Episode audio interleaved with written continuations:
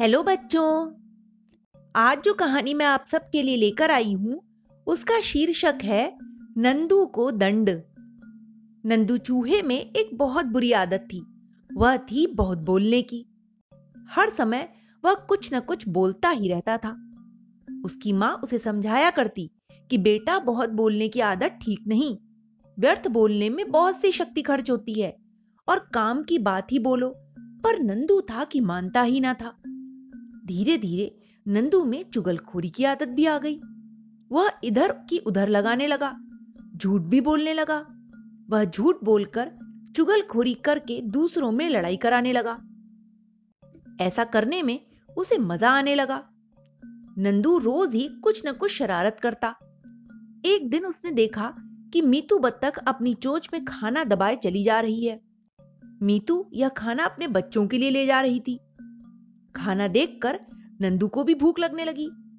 वह सोचने लगा कि वैसे तो मीतू कुछ देने से रही इसलिए उसके पास वो पहुँच गया और बोला नमस्ते मीतू मौसी। नमस्ते बेटा खुश रहो। मीतू कहने लगी। नंदू फिर बोला मौसी सारस मामा कह रहे थे कि तुम कुछ भी काम नहीं करती हो तुम्हारा खाना भी वे ही खोजते हैं। यह सुनकर मीतू एकदम भड़क उठी और बोली हाँ हाँ मैं तो निकम्मी हूँ मैं क्यों ढूंढूँगी अपना खाना? फिर वह अपने मुँह से ज़ोर ज़ोर से बक बक बक बक की आवाज़ निकालते हुए आँखें नचाते हुए बोली यह सोना सारस भी न जाने अपने आप को क्या समझता है? एक दिन खाना क्या खिला दिया? रोज रोज गाता फिरता है। अभी देखती हूँ उसे कहा जाकर। और वह पैर पटकती अपना खाना छोड़कर तुरंत ही चल दी। नंदू चूहे ने बड़ी खुशी से सारा खाना खा लिया। फिर संतोष से अपनी मूछों पर हाथ फिराया।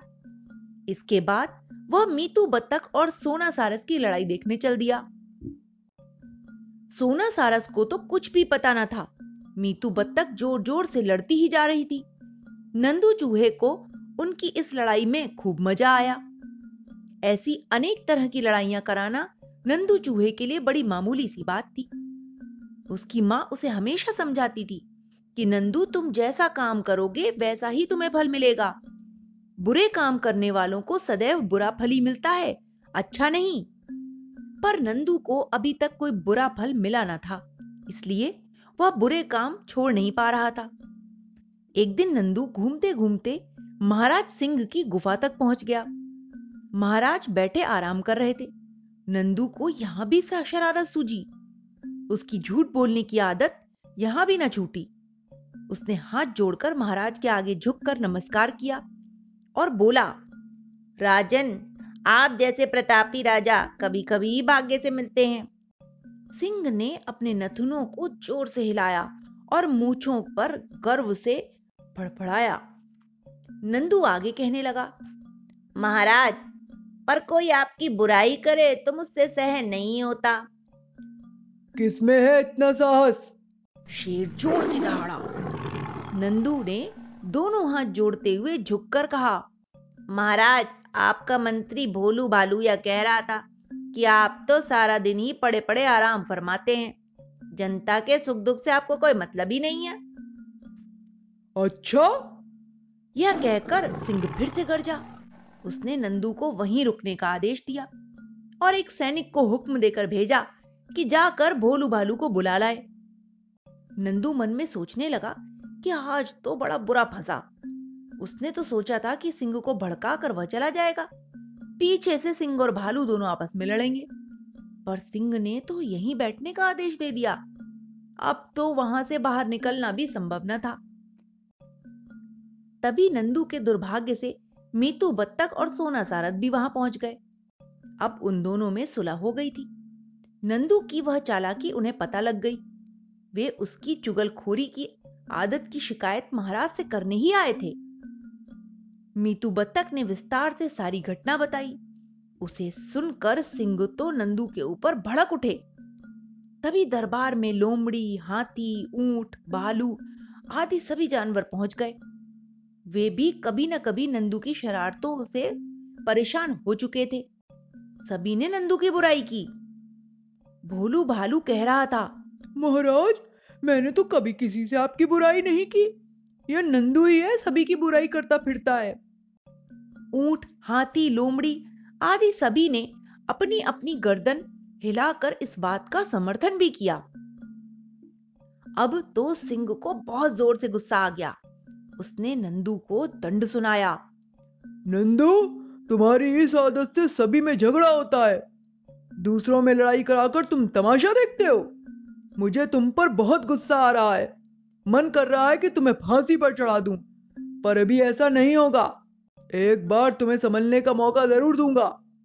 मैं अपने सैनिकों को आज्ञा देता हूँ कि तुम्हारी मूछ और पूछ काट लें। सिंह के सैनिकों ने तुरंत आगे बढ़कर ऐसा ही किया।